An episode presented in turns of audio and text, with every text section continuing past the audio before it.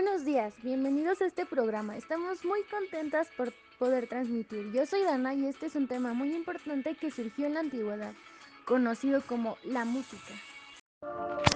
Hoy nos enfocaremos en la música gregoriana y profana, entre otras. Comencemos. Hola, ¿qué tal? ¿Cómo están? Yo iniciaré a hablar desde la música gregoriana. El canto gregoriano es el canto oficial de la Iglesia Católica. Es una música vocal, monódica, a una sola voz y a capela, sin acompañamiento de instrumentos. Pero el canto gregoriano no es obra de un solo hombre, ni siquiera de una sola generación, ni aparece en un solo lugar concreto. Con la expansión del cristianismo por todo el Imperio Romano, los rituales litúrgicos se están diversificando porque se traducen a los diferentes idiomas utilizados en el imperio latín, griego, sirio, copto, entre otros. En los primeros siglos, el desarrollo de la música cristiana, el mecanismo de crecimiento es la tradición oral. Se trata de una oración monótona, solo una línea de melodía y a capella, falta de acompañamiento instrumental, interpretada por una voz masculina. El sonido lo interpreta en forma de coro toda la asamblea de creyentes o cantorum erudito, o solo el celebrante o presidente de la celebración o uno de los cantantes del cantorum erudito. Interesante explicación, pero entonces, ¿qué es la música profana? Bueno, la música profana es el contrario de la música sacra, ya que la música sacra era creada respecto a Dios u otros símbolos religiosos, fiestas religiosas, santos, entre otros. La música profana era música que tenía temas diferentes a los religiosos, que también servían para culturizar al pueblo, es decir, música popular del pueblo. Así también se habla de la música profana del medievo o profana medieval, la cual se desarrolló en el siglo V al siglo XIV, paralelo a los cantos gregorianos y a la polifonía, que eran otros periodos de la música, los cuales se consideraban una de las primeras épocas musicales en la cual no la separaban por la zona en la que fue creada, sino por el género musical. Es un tipo de música que se considera que se interpreta fuera de los entornos religiosos y de culto. Por lo tanto, la categoría de música se niega porque se define como lo opuesto a la categoría de la música a la que pertenece la música sacra. Qué gran explicación la que nos acaba de dar nuestra compañera Melanie. No creo que sea la única que piense que esto es realmente increíble, la forma que se desarrollaron. ¡Wow! ¿Sabes qué son los juglares y trovadores? ¿No? Muy bien, te dejaré una pequeña muestra acerca de cómo se escuchaban estas espectaculares obras. Después te diré cómo era y en dónde surgieron.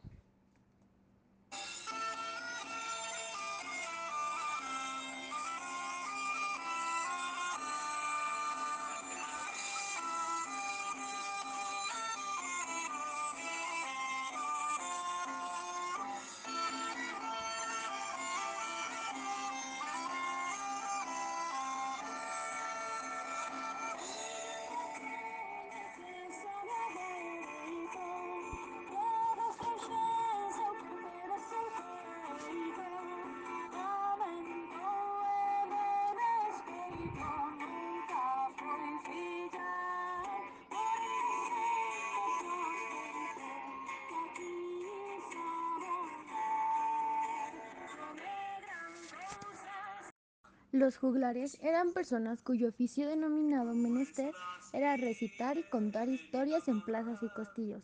Los juglares cantaban y contaban historias para divertir a la gente en la Edad Media.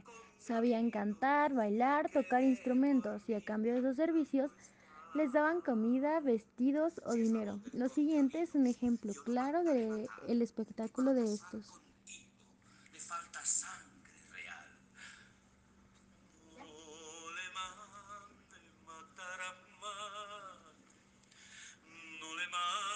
usted matar, que si mata al conde Olinos, la vida me ha de quitar. Guardias mandaba la reina y al conde Olinos buscar, que lo maten a lanzadas y echen su cuerpo a la mar. La infantil, con gran pena, no paraba de llorar. Él murió a la medianoche, ella no. Si te interesa seguir escuchando esta obra, te voy a dejar el link de esta espectacular en el link que se encontrará abajo. Ahora bien, los trovadores es un término que se puede utilizar como un adjetivo o sustantivo. El concepto se encuentra en crear e interpretar versos y diversas composiciones de tipo poético. Después de esta interesante explicación de los juglares y trovadores, los dejaré con mi compañera Marlene, que les dará una explicación de la polifonía. Hola, ¿qué tal? Mi nombre es Marlene, pues yo comenzaré a hablarles acerca de la polifonía. La polifonía se compone de los siguientes términos de origen griego. Polis, que designa mucha cantidad de algo, pone, que se traduce como sonido, más el sufijo ikos, que indica la relatividad o pertenencia. Literalmente se refiere a aquello que es relativo a varios sonidos.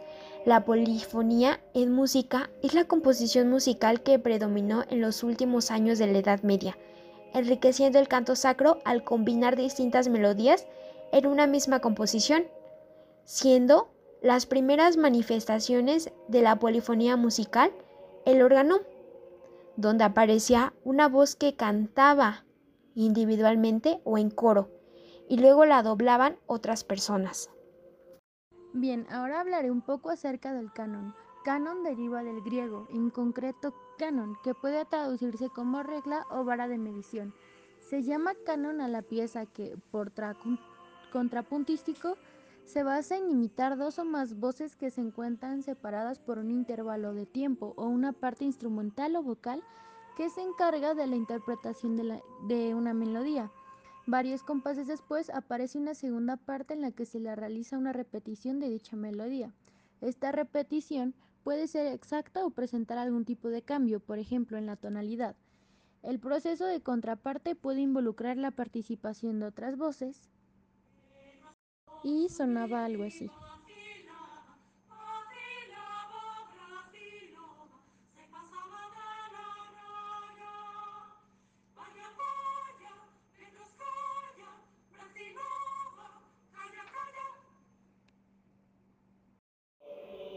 Unísono es una palabra que provino en su etimología del latín unisonus, vocablo integrado por uni, en el sentido de uno, y por sonus, que significa sonido.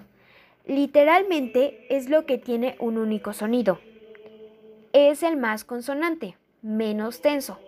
Los tonos al unísono pueden venir de voces o instrumentos diferentes, pero tienen la misma altura. Por eso las voces cantan todas juntas, lo que sucede en un coro, y la música las acompaña interpretando las mismas notas.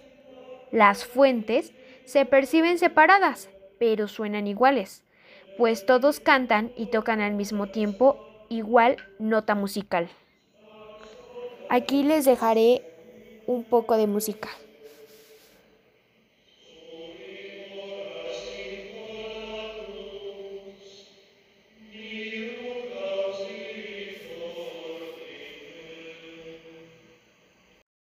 ¿Se han preguntado qué es el ostinato? ¿No?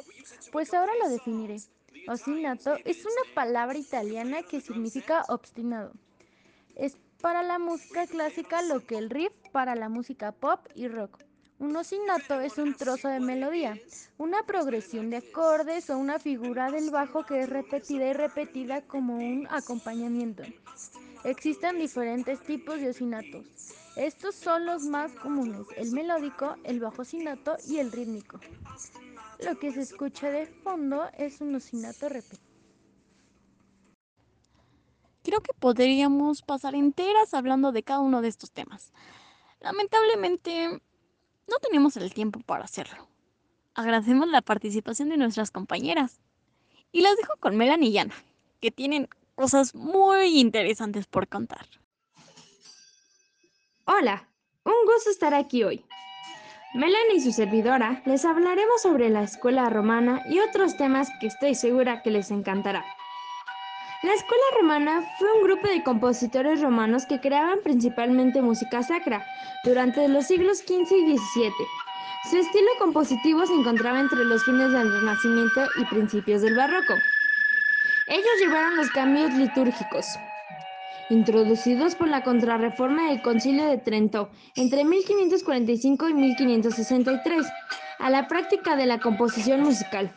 El origen de Roma. Aparecen los ludiones, actores que de origen etrusco bailaban al ritmo del tibiae, un tipo de oboe, instrumento parecido a los aulos griegos, a veces acompañados de un canto vocal. Como ya lo dijo mi compañera Marlene, la escuela romana estuvo presente en el siglo XVI y XVII.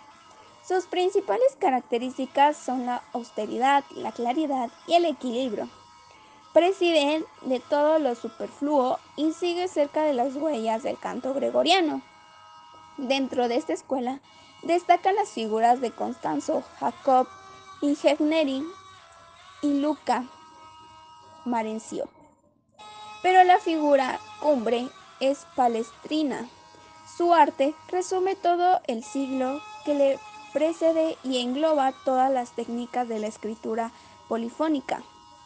Sus misas son los más significativos de su obra, donde más claramente se revela el contrapunto que lo caracteriza. A continuación, discutiremos de la grandísima obra de la escuela Nuestra Señora de París. Iniciaremos por saber qué, cuándo, cómo o por qué. Síganos sintonizando. Me gustaría iniciar con que nos ubiquemos en París. Magnífico país, ¿verdad? Pero lo que la hace única son sus catedrales, especialmente su magnífica Notre Dame.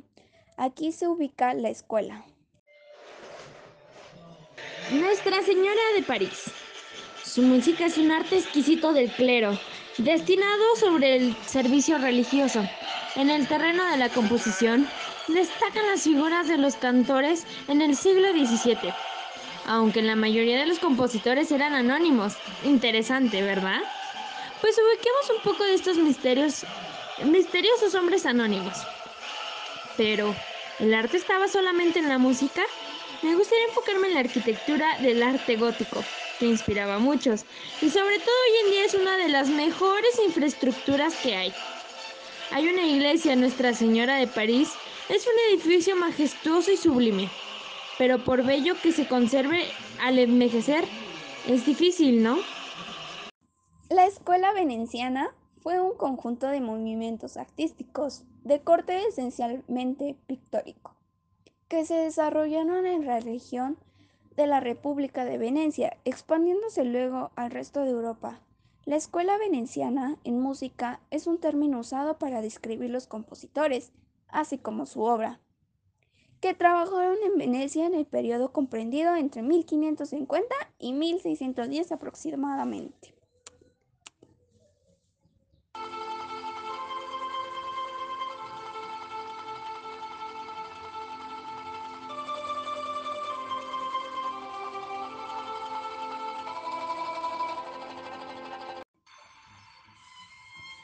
Se le denomina escuela veneciana a un grupo de artistas que trabajaron en la ciudad italiana en el siglo XVI.